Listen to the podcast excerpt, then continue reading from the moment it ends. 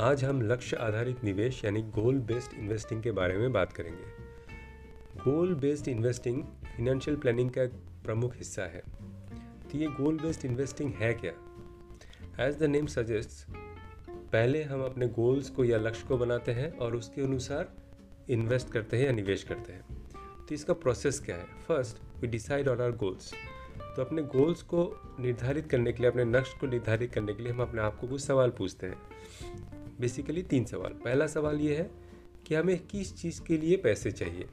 तो हमारा पहला सवाल फॉर एग्ज़ाम्पल रिटायरमेंट के लिए हो सकता है या चाइल्ड एजुकेशन के लिए हो सकता है तो ये पहले अपना जवाब चाहिए। दूसरा सवाल ये है कि ये पैसा उस चीज़ के लिए हमें कब चाहिए? मतलब एक टाइम हमें, या डेट हमें फिक्स करना है। तीसरा सवाल यह है, उस डेट में उस चीज़ के लिए हमें कितने पैसे चाहिए? तो अमाउंट फिक्स करनी है। ये तीनों चीज़ हो जाने के बाद हमें देखना है क्या वो गोल अचीवेबल है?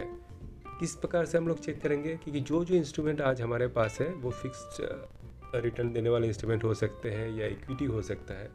तो उनके जो रेट ऑफ़ रिटर्न हम लोग एज्यूम करते हैं, उस हिसाब से क्या वो गोल्स अचीवेबल है उस समय में? अगर वो है तो इसका मतलब हमारे गोल्स हमारे पास रेडी है।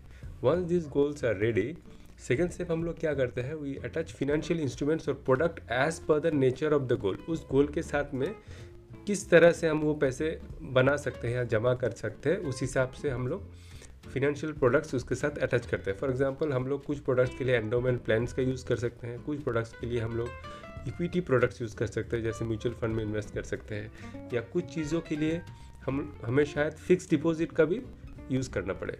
तो as per the nature of the goal हम फिनेंशियल प्रोडक्ट सिलेक्ट करते हैं और उस गोल के साथ में अटैच करते हैं। तो ये जो प्रोसेस है, पहले हम लोग गोल फिक्स करते हैं, फिर उसके हिसाब से इन्वेस्टमेंट करते हैं। इसे कहते हैं गोल वेस्ट इन्वेस्टिंग और ये फिनेंशियल प्लानिंग का एक बहुत ही महत्वपूर्ण हिस्सा है।